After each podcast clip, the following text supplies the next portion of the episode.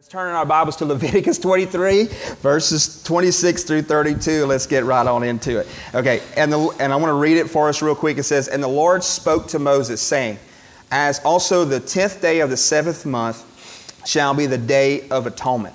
It shall be a holy convocation for you. You shall afflict your souls and offer an offering made by fire to the Lord. And you, shall do no work on the same days, for it is the day of atonement, to make atonement for you before the Lord your God. For any person who is not afflicted in, uh, afflicted in soul on that same day shall be cut off from his people.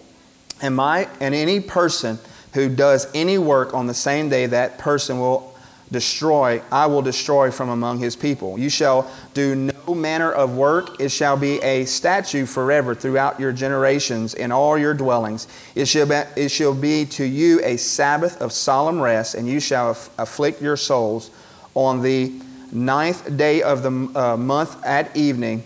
Uh, from evening to evening, you shall celebrate your Sabbath. And so, this is the sixth uh, uh feast, as I said, this is, as the Bible describes it, a holy convocation. This is an appointed, set aside time that God had for the nation of Israel. Now, look, the whole reason that we have been doing these feasts is for us to see what God was telling His people back in the Old Testament and what it was even speaking, looking to the Lord Jesus Christ. And so we could take this uh, piece of scripture here, this, this, group of scriptures, and we can see how it's going to even apply to our lives today. And I don't think it does, I don't think we have to be uh, magicians to do this. The last few weeks of Brother Richard last week and Brother Jake the two weeks before that, of trying to figure out what God was doing, I think, it's, I think it becomes pretty clear and pretty evident uh, for us to be able to see what God is trying to tell us. And so, as we're going to be looking at God's Word this morning, we want to make sure we see it very clear. We see the evidence of God all the way from the beginning of Scripture all the way till now that God knew what He was doing. God had a plan. He was up to something. On this sixth feast, this is the, the second feast in the fall season. This had everything to do with, the, with Israel's calendar. Israel's calendar was a little different than our calendar. Uh, I've tried to do a little bit of uh, of study and research when it comes to the, uh, their uh, past calendar versus our calendar that we're familiar with today. Uh, uh, their calendar was basically a, a, like a equivalent to our uh, calendar in 10 months versus our 12 months. And for them, it was the it was the tenth day of that seventh month, is what it tells us here in Scripture. Uh, we saw last week how um, for the uh, the last week's uh, verses uh, when it came to the feast of trumpets, that it was the very first day of that, of that seventh month. Today we're at the 10th day of that seventh month, which we understand it as Yom Kippur, is, is the name of, is what the Jewish uh, people call this uh, very specific holiday, this very specific day to them. For us on our calendar, if you, even on your phones, if you looked up uh, September 18th in two days from now, uh, you will see Yom Kippur on there uh, on your on our modern day calendar. Uh, it was in this time frame, this fall season for them. Uh, it, it would fall in that middle September to the middle of October equivalent for us again. And so we see these three last feasts are in this fall season. The other, the first, uh, the second, third, and fourth feast that we saw was kind of in the springtime. The first one, of course, that we saw was the Sabbath, which happens throughout the entire year. And so, as we're looking this and, and trying to see what God is trying to tell us, we're wanting to see what is the Day of Atonement all about. So, I want to uh, uh, really paint two pictures for us this morning. I want us to see the clear picture of what it was for the nation of Israel and so we're going to be going through our first point is going to be looking at just what it was for the nation of Israel. What was God saying to his people? And then we're going to see how did it all those things come to pass?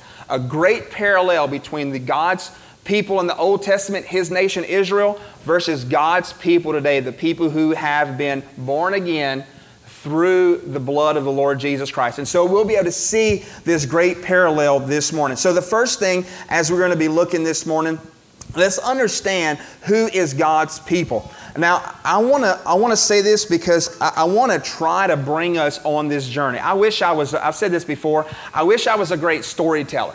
I, I really wish I was, but I'm going to do my best this morning to paint that picture and to be a good storyteller for us uh, today. The first thing, again, like I said, is God's people all the way back to the beginning of Genesis, God had really just tapped a man on the shoulder. Genesis chapter 12. He, he tells Abraham, Abraham, I'm going to make you a great nation. I'm going to bless you with children and I'm going to make you a great nation. You're going to be my people. Anyone that comes against you, I will be against them. Anyone uh, that is for you, I will be for them. God says, You are my special people. And so God's people, we need to understand, was the nation of Israel. Now, you remember that some things happen in the book of Genesis, the end of the book of Genesis to the beginning of, uh, beginning, not Revelation, but the beginning of Exodus where God's people find, found themselves in a bit of a mess. They were in another country, they were in Egypt, and they were, in, they were slaves to the, to the nation of, uh, of, of Egypt. And so, as they're there in slavery, they're calling out to God God, have you forgotten us? God, where are you? God, we are a people that are in bondage. And, and real quick, just a little side note that may be you this morning. And no better place to call out than to Holy God. In anything that you are going through in your life, there's no better place and there's no better person, I should say, for, for you to call out to than God. We don't find ourselves always on these mountaintops. We find ourselves kind of in a mess, scrambling like I was this morning with, with these batteries going on, right? We find ourselves in life just kind of scrambling, not sure where we're, where we're, where we're going and where we're at and we can know that we call out to God. And God, the Bible tells us in the book of Exodus that God heard the cries of his people. And God sends deliverance from out of that country so that they can start to go to the land that God had promised them years before. And so that was that journey through from the, from the place of Egypt to Israel, to Canaan, whatever, we'll just refer to it as, as Israel, what we understand today, as modern Israel. And so they, God uses a man. God could have done it himself, but God used a man. And that's how he wants to use us today through uh, uh, as well to do, to do the things that God wants us to do. But that man, you may remember as the man, his name was Moses. And God said, Moses, lead my people from Egypt to the promised land, which is Israel. And so Moses, you remember those, uh, you remember hearing some of those stories. I hope we piece all these things together this morning. But Moses goes up on the mountain and he is talking and having a conversation with Almighty God. And God is giving him some very clear, detailed instructions. Very, very clear, detailed instructions he's given to Moses there on that mountain. It was so detailed that he is there for 40 days and 40 nights there uh, uh, having this conversation with God. Now, I don't know the, I don't know how it was done. To be honest with you, I'm, I'm, I just don't know. I don't know if he was chiseling it out in his stone tablets or if he was writing it down. I don't know how he was doing it. But Moses, that was a little joke. Sorry, know it was, it was a lame one, but it was a joke. He was there getting these instructions from God. The Bible tells us, and you can write this down and look at it later, but uh, Exodus 24 18, he says, For 40 days and 40 nights, that he is there on the mountain and he's speaking with God, and really he's listening to God and getting all these instructions. Now, he is writing down the Ten Commandments. He's also writing down something that's very important to what we're studying this morning, is that he is writing down uh, God is saying, you know what? I want a place to be able to meet with my people. And so he tells Moses there on that mountain, uh, and I'm going to tell you just so you'll know, and this is in Exodus 26. You don't have to turn there, but jot that down. But Exodus 26, he is giving Moses some instruction. He says, Moses, as you are leading my people, I want a place that I, my people can come in and meet with me. And so this place is called a tabernacle. You may hear me use it in, in, the, in the form of saying temple or tabernacle, however you is going I'm going to use it interchangeably this morning. But he says, I want this place to be able to meet with my people. In Exodus 25 through 27, you will see details very, very specific details about how what he wants in his house. In God's house, where he's going to meet with his people, he tells Moses, he says, I want an ark of testimony, an ark of the covenant. I want this box built for me. He goes into more detail. He tells them, I want certain tables at places. I want lampstands uh, in certain places. I want altars. I want courtyards. I want all of these things. Now, if you read those details into account, if you go home today and you take account of all the things that God is saying, you would, you would maybe text me later and say, Man, why did God have all of the, like, He is so specific on how the pre, uh, of how His place of worship should be of his, I mean, just where this is going to be and this is going to be. And Moses had to get it right. He had to put all of these things, build it like this, and put it in those exact places. Now, we think about for us, as we, if I were to go into your home this morning, I would see what you like and also what you don't like. I would see your taste.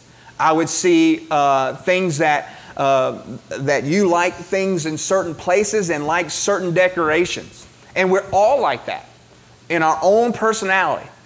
And it shows us that God has the same thing. God loves what he loves and he wants it there and but the thing is with God, it's there for a reason. And it has a purpose.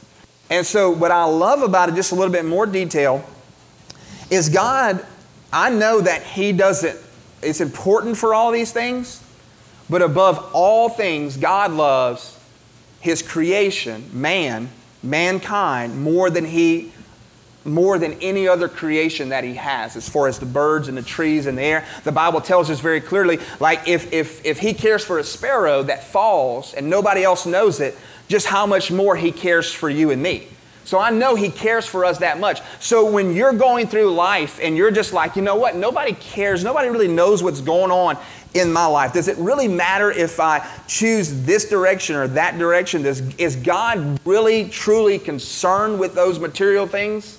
I think if you were to read the detail of, of Exodus 25 through 27, you will see that God cares in very, very specific detail about, about His work, His building.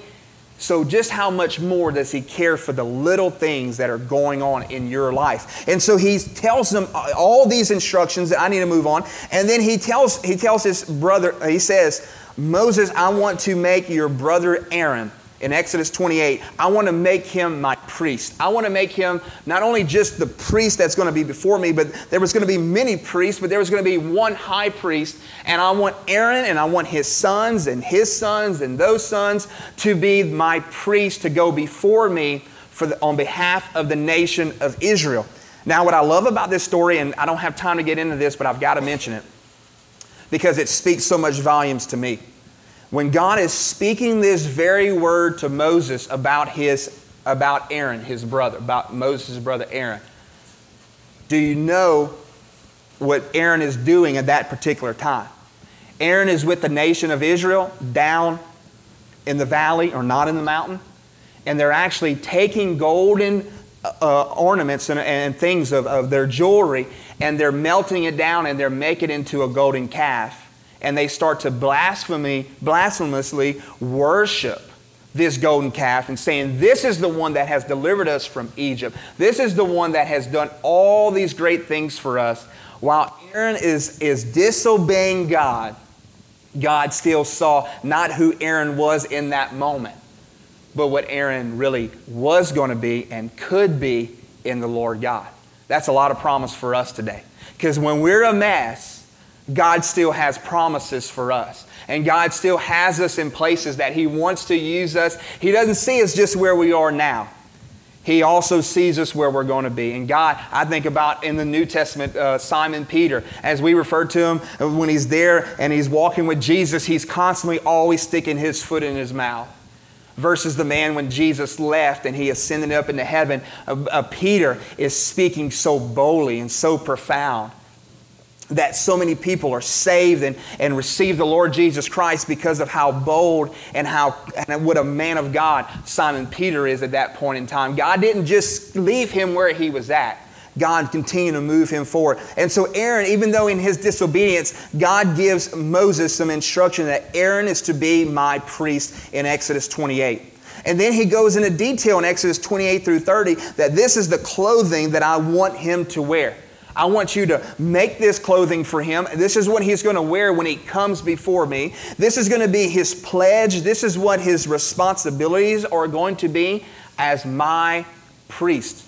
Now, for you this morning, besides a couple of things that I added in, when it, but just when it comes to the details of what God is saying to Moses and what God is going to, uh, what Moses is going to say to the children of Israel, you say, Garen, again, DeQuincy, Louisiana, 2018. I, I got one kid, two kids, up to five kids, or nobody else has more than five. Nobody's that crazy this morning. But anyway, uh, five kids, whatever the case may be, twins, you know, just uh, things going on in my life. She's just looking at me like I'm crazy. But anyway, all these different things. Say, Garen, but how does that apply to me today? How does that apply to my life?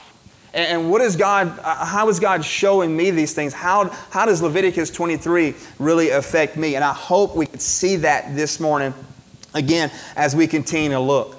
And when we see the Day of Atonement, the actual Day of Atonement, if you want to just turn in your Bibles just a little bit to, to Leviticus 16, it goes into great detail in Leviticus 16 of this Day of Atonement. When God is so detailed, He says, Listen, I only want this to happen one time of year for you to go into not only just into this place of worship, into the tabernacle, but in the tabernacle, guess what? There was one more extra place in the tabernacle. There was all the outer courts, there was the actual walls inside of it, and then there was all of these things set up in that tabernacle. But in the very back back part of the tabernacle, there was a little place kind of tucked away, and it was called, it wasn't just the holy place of the tabernacle itself, but it was the Holy of Holies. And what separated it from the rest of it was this big, uh, gino- I don't even know how big it would be, ginormous, I guess is the word I just used, but a huge veil that separated it from the rest of that building in that holy place, and it was the Holy of Holies. It said that you were only to enter into that holy place and that, in that Holy of Holies one time of year. Now, Aaron's sons, uh, that's the reason if you read in verse 1 of chapter 16, it will tell you that his sons went in there and they and this was after the death of his sons is because they went in there when they were not supposed to go into the holy of holies and God takes his, his word, God takes the things that he says very seriously.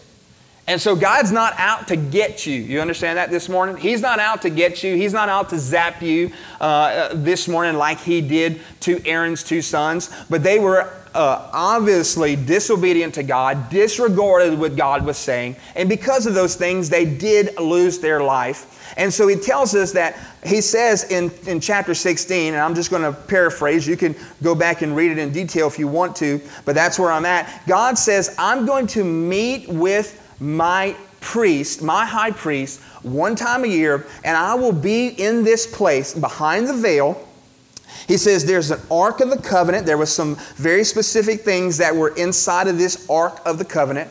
And he says, above that Ark of the Covenant, there is going to be some cherubim wings. There's going to be two angel wings that's going to be above this, this box, this ark. And he goes, between that is called the mercy seat. And that is where I'm going to be. He goes, I'm going to be in a cloud above that mercy seat, and I am going to meet right there with that high priest. And so that high priest was to come in. And before he walked in, he was to be dressed exactly in detail as he was supposed to be dressed, that God had instructed Moses to tell him to be dressed. And so, actually, the kids' paper this morning, if you were to look at it on your way out, one of the pictures is the priest dressed up. And from his head all the way down to his feet, he was completely dressed as God had told him. And he was dressed, but he also had to be clean.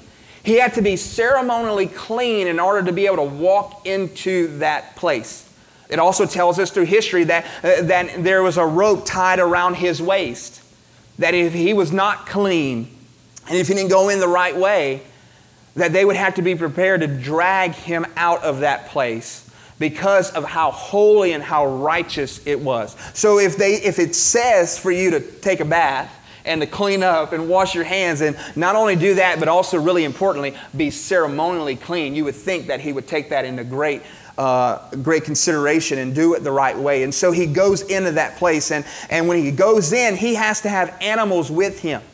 Now, again, right now, it's not going to make any sense to us. I need to hurry up, okay? And I need to get to the point how it will make sense. But he goes in, and he goes in uh, with this young bull, and he sacrifices that young bull, and he brings it into God as a sin offering, not for the nation of Israel, but for himself.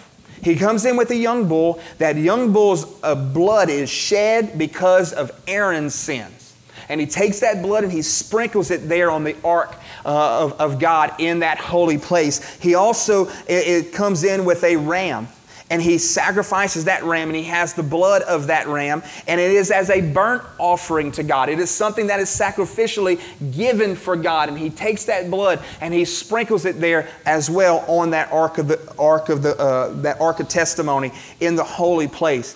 He also comes in now with Israel's sacrifice, sin sacrifice. Everybody with me still this morning, right? He comes in with Israel's sacrifice. And he has two, the Bible describes it as two young kid goats. And he comes in with these two goats, and they are going to be the offering for sin for the nation of Israel. And he also has a ram uh, that is going to be uh, killed, and it, its blood is going to be for the burnt offering that's going to be given over to God, and that blood will be sprinkled. Now let's go back to the two goats that came in what he's going to do with the two goats when he comes in before he kills them, he's going to, the Bible describes it as casting lots. And the way it's described is as whatever lot fell on this one or that one, that was going to be what was going to be determined. That the casting lots was going to be the way it was going to be determined which one was going to be which. Okay? And so if the lot fell on this young goat, he was going, there was going to be one given over to the Lord and there was going to be one given as a scapegoat. Everybody with me still this morning? One that's going to be given to the Lord, and one's going to be the scapegoat. The one that was given to the Lord, he would put his hands on, Aaron would put his hands on this young goat. And by him putting his hands on this young goat, that meant all the sins of Israel was placed on this goat. And it would be killed for be, on the behalf of the nation of Israel, and that would be the sin offering to God. And then the other one, he would place his hands on this goat, and he would take it and he would signify by all the sins of Israel will be placed on this goat. And guess what he would do with that one? He would send it off into the wilderness. This, this goat symbolized the fact that somebody else took the place of the sin and because the other goat lost its life, he was able, this goat was able to be released. He was the scapegoat. And so we'll get to that and what that means in just a second. But to understand atonement, the Bible tells us atonement is to remove by paying a price. The reason that this goat was able to, as they refer to it as scapegoat, to get away is because one other one took its place. That's atonement. It says atonement to remove by paying a price. This one was able to go because one other one took its place. Leviticus chapter 17, verse 11. I do want you to turn and look at that passage of scripture because it says, For the life of the flesh is in the blood, and I have given it to you upon the altar to make atonement for your souls, for it is the blood that makes atonement for the souls. souls. And so it tells us very clearly that the only way that God, I mean, because we can look at it and we're just being like, listen, God is just kind of really gross in a sense because he wants a blood sacrifice. But the Bible tells us in Leviticus 17 11, it has to be for, for something to be atoned, it has to be blood for blood. And that's what it tells us here in Leviticus 17 11. And he tells us something that I want us to remember and understand. If and you don't have to turn there, but in Leviticus 23, it kept on saying, "Afflict your souls." The nation of Israel, while the priests were to go, would the priests would go in there and do all of these things, if you were a part of the nation of Israel, the Bible says that you were to afflict your souls. It means that you had to take your sin serious. That you had to fast and pray and confess your sins to God. Even though a person was going on your behalf to, to that holy place, you had to fast and pray and confess your sins to God. It was you afflicting your souls to understand how important this day was. Now, moving on, I want us to understand, and you thought that was a lot of scripture, but it wasn't. I, we have to move through this a lot faster. But God tells us in the New Testament that He's calling a new group of people. When Jesus came onto the earth, and He came as a babe wrapped in swaddling clothes, he came as the Messiah. All of Israel, all of the whole nation of Israel, years before Jesus ever came as a baby in a manger, they knew that they needed a person to come and be that one time atonement to take the place for the sins of Israel once and for all. And they knew this person was coming. They knew him as the Messiah. That's what they referred to him as. And so when Jesus came, they should have all understood and saw, there he is. It had been it had been prophesied, it had been spoken about when this one comes, he will come from this particular tribe, the tribe of Judah. He will come as uh, from a virgin woman, which he did from Mary uh, he will do this and he will do that. The way I describe it many times, Jude is my oldest son. If I send him out of the room and I describe to you to a T, this is what he's called, this is what he does, this is how he looks, and then I finally bring Jude back in and I say, Here's my son, and you look at me like, Who's that? And I ask Jude some questions, and you see how he looks, and, and then the whole nation of Israel or I should say the whole, a large part of the nation of Israel, when Jesus walked in as the Messiah, they rejected him. And so, because of those things, God says, I'm offering it all. Because of the rejection of Israel, I'm offering myself not only to Israel, but to the rest of the world.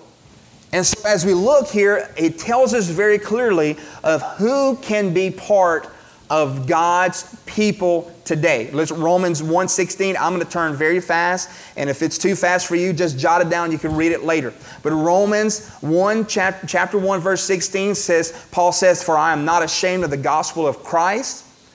Listen carefully. He says, "Because for it is the power of God to salvation." God is the one that is bringing salvation for everyone who believes. You have to believe in him. It's not just a even this the Bible tells us that even Satan's demons believe and they're emotionally they emotionally uh, tremble at the sight of God and at the name spoken of even God. But it goes deeper than that, a belief that transforms you. And it tells you, it says, for the Jew first, it was offered to the Jew first, and now also for the Greek. It's telling us that it's no longer just for the Jews, but it's also for the rest of the world. Romans 10, uh, verses 12 through 12 and 13 tells us, For there is no distinction, though.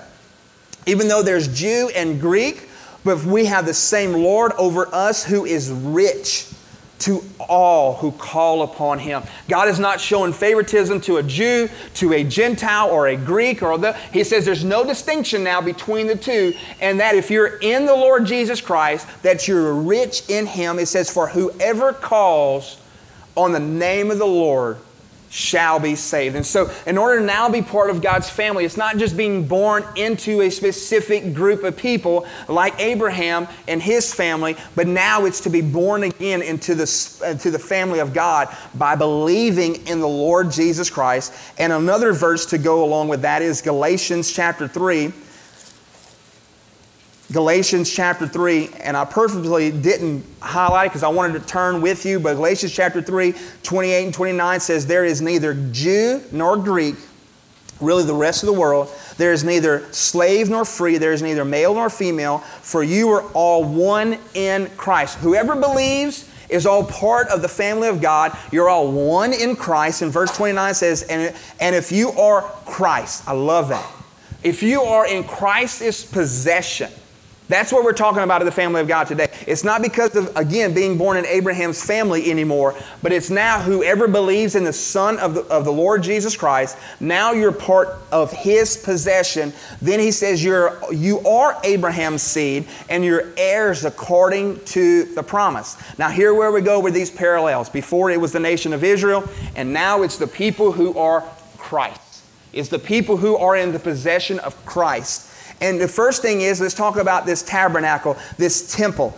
And let's look at Acts chapter 7, verse 44. Acts chapter 7 and verse 44 tells us very clearly it says, Our fathers had the tabernacle of witness in the wilderness. This is what we were referring to back in the book of Leviticus. As he appointed, as God appointed, instructing Moses to make it according to the pattern that he had seen. He said, Look, God had, I love how the New Testament, all it does is complement and fulfill what the Old Testament had already stated. These two books are not contrary to each other. They just really make the Old Testament even shine even more because of how the New Testament displays it. And it tells us just as Moses did all of this in the Old Testament with the pattern that he had seen, he, but he tells us really clear. Let's go on down to verse 20, 48. It says, However, the Most High, talking about Christ, does not dwell in temple made with hands, as the prophet said years before Heaven is my throne, and earth is my footstool. What, ha- what house will you build for me, says the Lord? Or what is the place of my, re- uh, of my rest? Has my hand not made all of these things? God is telling us today, He goes, Listen, I know I met with my people in that place. But he's telling, he's telling us, he goes, I no longer dwell in temples, in places made with man's hands. In other words, you can't contain God in those places. He goes, and then he's going to tell us later that he's in the spirit of the ones who, who are his people. He doesn't dwell in tabernacles and temples anymore. Let's look at Romans 8, verse 9. Romans 8, 9 tells us, So then, it says, uh, excuse me, it says, but you are not in the flesh, but in the spirit. The people, this is the ones who are who are part of God's people. He says, You are not in the flesh, but in the spirit, if indeed the Spirit of God, if indeed the Spirit of God dwells in you. Now, if anyone does not have the Spirit of God, he is not his. Going back to Christ's possession, he says, You're not his if you cannot dwell in the Spirit of God. But if you are his, then his Spirit now lives inside of you. That's what made the tabernacle, the temple, very special, is that was a place that God was going to meet with his people. Now God is telling us his people, God's going to come and meet with you. He's going to abide inside of you and his people. So he no longer is in a place, even if this was our structure. Or if we went down the road to, to TPC, or if we went down the road to, uh, to uh, United Pentecostal Church, or we went down the road to First Baptist Church to Quincy, and we went down to these places, it's not because of a building that God is going to dwell there. God is going to come into those places because of His people that are gathered there just like he can do in this room, as he has done in this room. And then he tells us about the priest. He had his man Aaron as the priest years before to go on behalf of his people. Now he tells us he has a greater priest than Aaron. The book of Hebrews tells us this as you're turning in your Bibles to Hebrews chapter 8. Hebrews chapter 8, he tells us about another priest that he has for his people. And of course, that priest is the Lord Jesus Christ. Uh, I said, I said, uh, I did it again. It's actually 724, if I'm not mistaken. Yes, excuse me. But uh, Hebrews 724, he tells us of a priest that he has. He says, but he, talking about God, uh, Jesus, because he continues forever, has an unchangeable priesthood. As soon as Aaron died, his sons were no longer there, so what he went to the next heir, and he was the one to go on behalf of the people. But guess what? It kept changing and kept changing year in and year out. But for Jesus, he's unchangeable. Also, it tells us in the book of Jeremiah 31 31, he tells us uh, very clearly about uh, this priesthood, talking about Jesus Christ. Jeremiah 31 31, it tells us, I'm going to get there. It says, Behold, the days are coming, says the Lord, when I will make a new covenant with the house of Israel and the house of Judah, not according to the covenant that I made with their fathers in the day that I took them by the hand and led them out of the land of Egypt. My covenant which they broke through, I am the husband to them, says the Lord. And he says, But this is the new covenant that I will make with the house of Israel after those days, says the Lord. I will put my law in their hearts, and I will write it in, in their minds, and I will write it on their hearts, and I will be their God and they shall be my people. God says, I'm going to be their, this new covenant, this new priest for my people. He tells, even in the book of Jeremiah, he told us that. Going back to Hebrews uh, chapter 4 and verse uh, 15, it tells us, For we do not have a high priest who cannot sympathize with our weaknesses but was in all points tempted as we are, yet without sin. See, we would like a priest like Aaron. Why? Because Aaron is faulty just like I am. You like the fact that you look at me and Jake, or you should. People are crazy when it comes to church people because they look at their pastor and they look at the worship leader and they look at this person and that person in the church and they think these people are just in a bubble and live some kind of mystical life. My house is crazier than yours, I promise you. I know my family is, my, my extended family, they're absolutely crazier than yours. My family reunions are, are, are cutthroat, maybe just like yours are, okay? My point is, you, we like the fact of dealing with somebody that has the same weaknesses as us. But when I pray for you, Sean, when I pray for you during the week, guess what? I'm also praying for my needs as well. And then I fail, forgive me, but I fail to lift up Sean every time I need to lift him up. Okay? When we have the high priest that we do in Jesus Christ, he doesn't slumber, he doesn't change, he's not having to meet his needs before he meets your needs. He is a perfect priest. And that's why it tells us here in verse 15 that he, he sympathizes with us He's gone through all the temptations that you and I have gone through, and you say, you know what? But he doesn't understand. Yes, he does, and he knows how to overcome those things because in all of those points he was tempted, yet he was without sin, the Bible tells us. And so as we as we move on, it tells us uh, not only is he that priest there, but let's look at it in Hebrews chapter 7 in verse 25 through 27. It also tells us, therefore, he is also able to save the uttermost those who come to, come to God through him, since he always lives to make intercession for them. He's always interceding for his people, meaning that Whenever I fail to lift up my brother Sean in the Lord in prayer and just really lift him up in his time of need, Jesus is there praying on our behalf, praying for us. Goes back to those details, things that you don't even know in the corners of your life. Jesus is there praying for those things for you, for you to see and understand. Continuing on in verse, in verse uh, of 27 or uh, 26, it says, For such a high priest was fitting for us, who is holy blameless, undefiled, separate from sinners, and has become higher than the heavens, who does not need daily, as those high priests, to offer up sacrifices, first in his own sins and then for the people.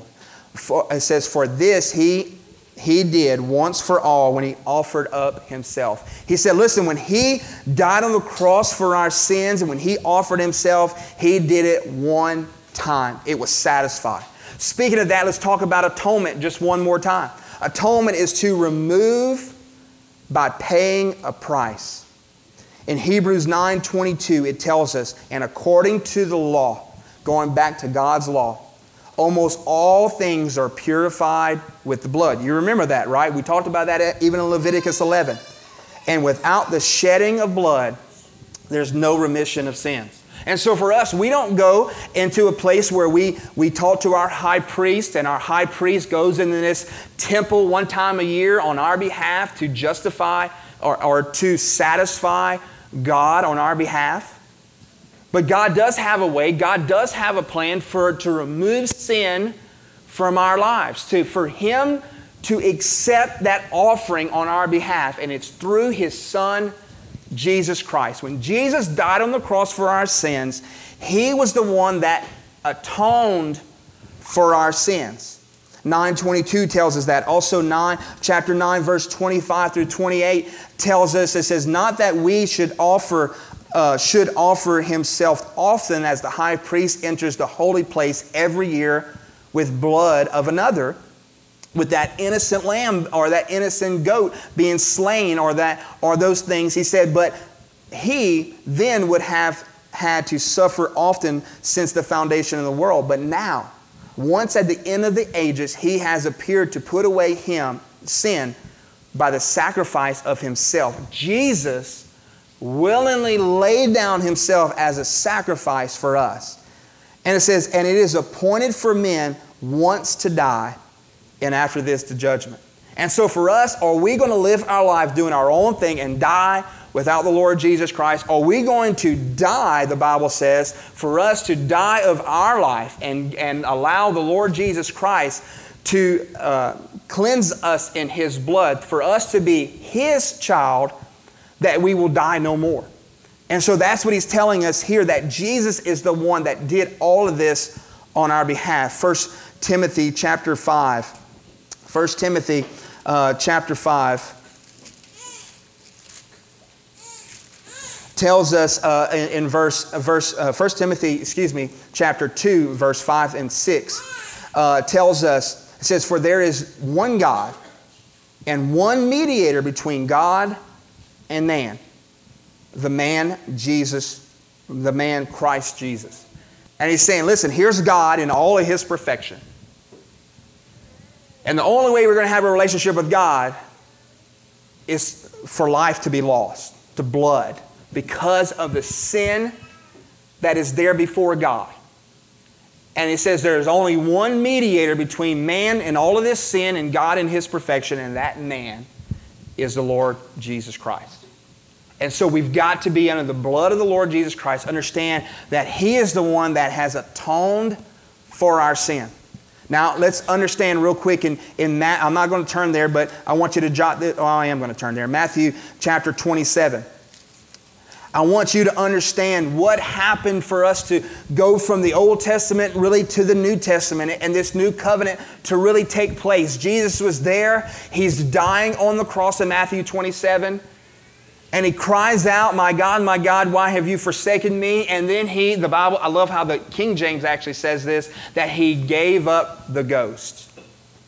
He gave up his spirit and he allowed himself to die. And when that happened, the Bible tells us that some events started happening. In verse in Matthew 27 51, it says, Then behold, the veil of the temple was torn. And that very specific holy place, the holiest place in all of the earth, that that veil torn from the top to the bottom. The earth quaked, quaked and the rocks were split. God was signifying that his Old Testament time of his old covenant was done. And now it was his new covenant. That God was now going to step in. Jesus himself was going to step in as that high priest. And so it tells us that there in Matthew 27 51. It tells us about his throne in Hebrews uh, chapter 4. And I know, I'm, I know I'm, we're all over the place in Scripture. But Hebrews chapter 4. In verse 16 says, Let us therefore come boldly to the throne of grace, that we may obtain mercy and find grace to help in time of need. It's telling us our biggest need is to be found in Christ, right? Our biggest need is to be found in Christ. And it's telling us that we can come to the throne of God because of the blood of Jesus Christ. And let me tell you something, even once you, once you understand that you are in Christ, that's the biggest issue.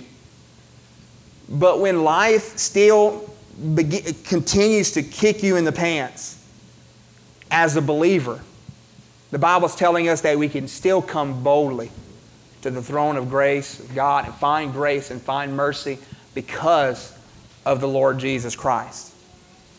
It also tells us that when he looks at us in 1 Peter chapter 2, 1 Peter chapter 2 and verse 9 he says, "But now you are a chosen generation." He says that you are now a royal priesthood. If you think that I'm this kind of person on my own, or if I could just work hard enough or do certain things, it's not going to happen.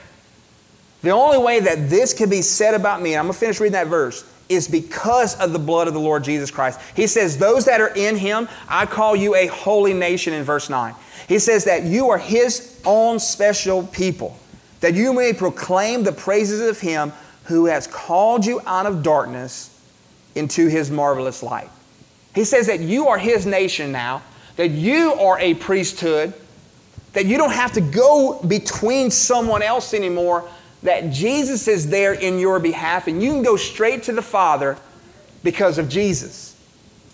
Because the veil was torn, that his new covenant was established. Now, I've got to say this and we're done. That's my first closing time. The blood. He comes as that sin offering, right? Jesus comes as that sin offering. God has to be appeased for the sin of man. And so Hebrews chapter 2 and verse 17 says, Therefore, in all things, he has made, he made, excuse me, he had to be made like his brethren. Jesus came in the, God sent his son in the form of man that he might be merciful and uh, may be a merciful and faithful high priest, talking about Jesus, in things pertaining to God to make propitiation for the sins of the people. For the sins of his people, God is saying that his son Jesus Christ came as man and died for his brethren so that, that he could be made the propitiation for their sins. In other words, he could be the appeasing, uh, propitiation is talking about to appease a God. And we're talking about holy God here, and the only one that could appease God was the blood of his own darling son, Jesus Christ. And so the blood, that sin offering, was placed on Jesus. 1 John, 1 John chapter 2 and verse 2 tells us, and he himself, Jesus, is the propitiation for our sins and not only for ours only, and not for ours only, but also the whole world. He made it available for the whole world, but it's only going to be there applied for the ones that are found in Him. Hebrews 9 12 tells us, not with the blood of goats and calves. Now, it's just amazing to me. If you just look at all the parallels from the New Testament to the Old Testament, it's just unbelievable. But with his own blood, he entered the most holy place once for all, having obtained eternal redemption. Jesus steps in that holy place, him this time, and offers to God a sin offering for those who are found in him. And that's what happened for us as he talked about. And the last thing in 2 Corinthians. In 2 Corinthians chapter 5. 2 Corinthians chapter 5, in the last verse, verse 21, it says, last verse in this chapter, it says, For he made him. God, let me, let me, let me exchange the prepositions for the actual noun.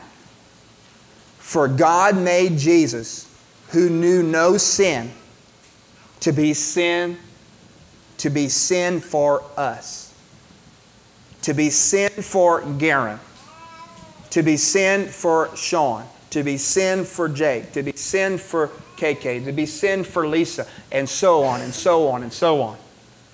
God made Jesus, who knew no sin, to be sin for you.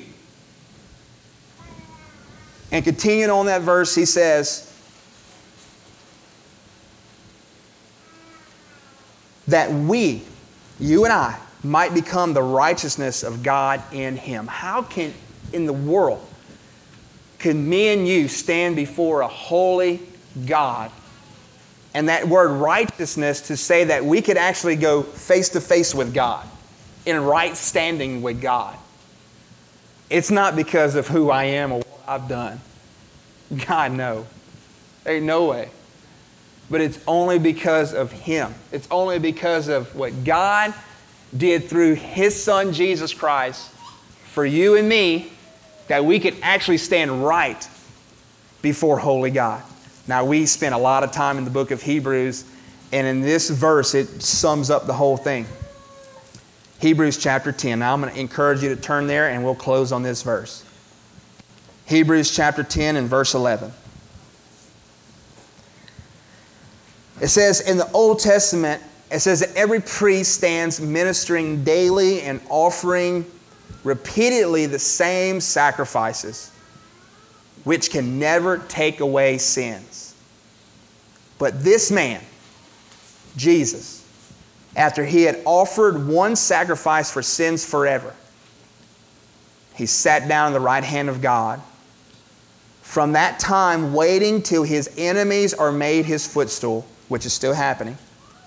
For he for by one offering, for by one offering he has perfected forever those who are being sanctified. That's you and I if you're a believer this morning.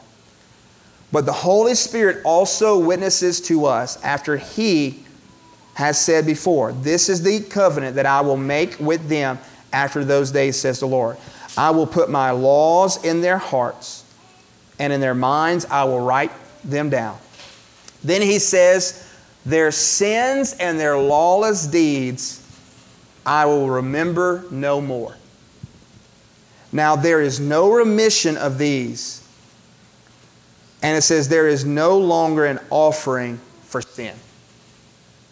Listen, he says, if you're found in him, I, your sins that you had, which were placed on him, he was made sin for us. And when he was on the cross, my sin and your sin were placed on him. And it says now if we we can go to God, we get be in right standings with God because of the blood of the Lord Jesus Christ. It was done once and for all. It's settled if you're found in him. And he says, Their sins I will remember no more. And there and it says that and there's no remission of these, there's no longer an offering for sin. There's nothing else that we do in our own efforts and our own that we can even present to God.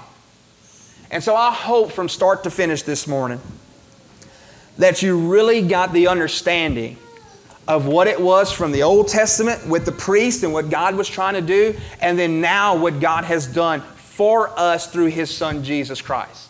And to just reel it back in one last time, First of all, have you ever been in a situation in your life where you have called out to God and say, God, not only do I believe you, I believe you. And when I say I believe and I call out to you, God, I'm surrendering my life to you.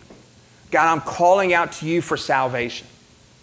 When you do that, God is telling us that we're His, that we're, we're, we're placed in His family and that all these things have now been applied to our lives. We're accepting this gift that God has laid out for us through His Son, Jesus Christ.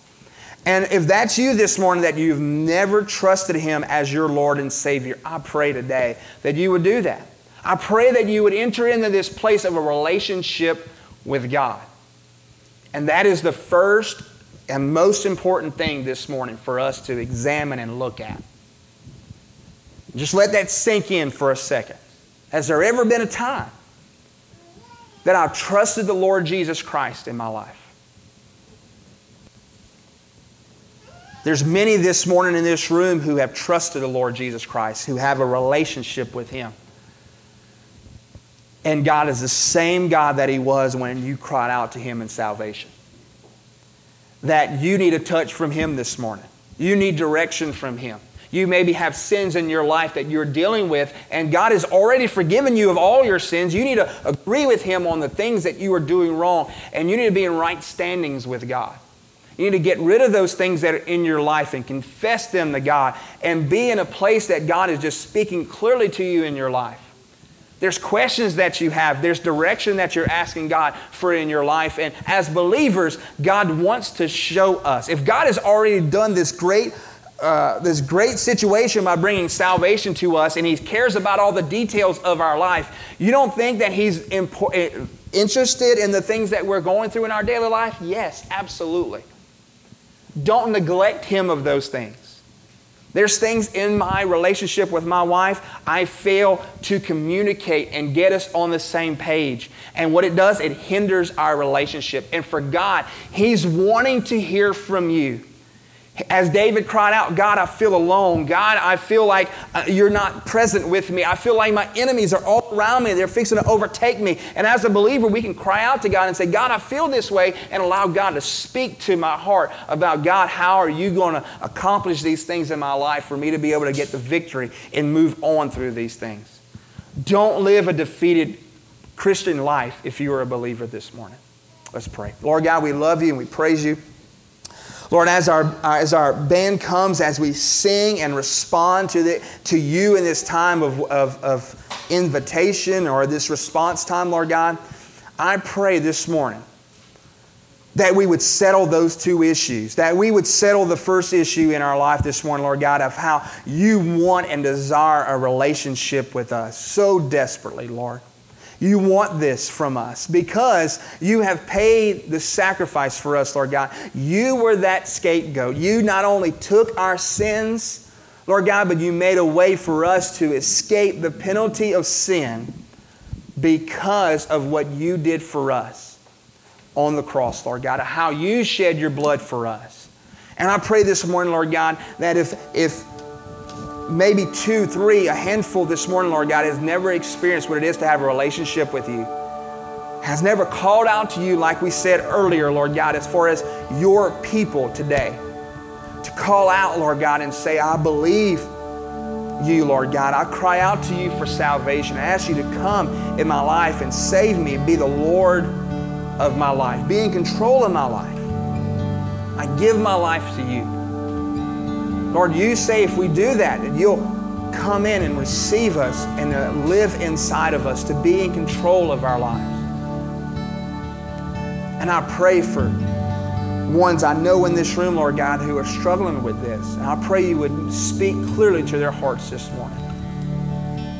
I pray for Christians one last time, Lord God, as, the, as they're just examining, we're examining our heart and seeing where we fail you we're not perfect. We're not in this place of perfection, but we're being sanctified. We're being perfected. We're in this place out of struggle. And I pray, Lord God, just show us where we're falling short. Show us, Lord God, how we need to trust you, how we need to talk to you, confide in you, Lord. So hear from you. And I pray, we begin to do these things, Lord God, to really just walk as you want us to walk. We love you and we praise you, Lord God. I pray for this time of response. In Jesus' name that we pray. Amen. I'm going to ask you to stand. I'm going to ask you to just really call out to God. Give this time over to Him during this minute to really just give it to Him. Just see what He's wanting to say in your life during this time.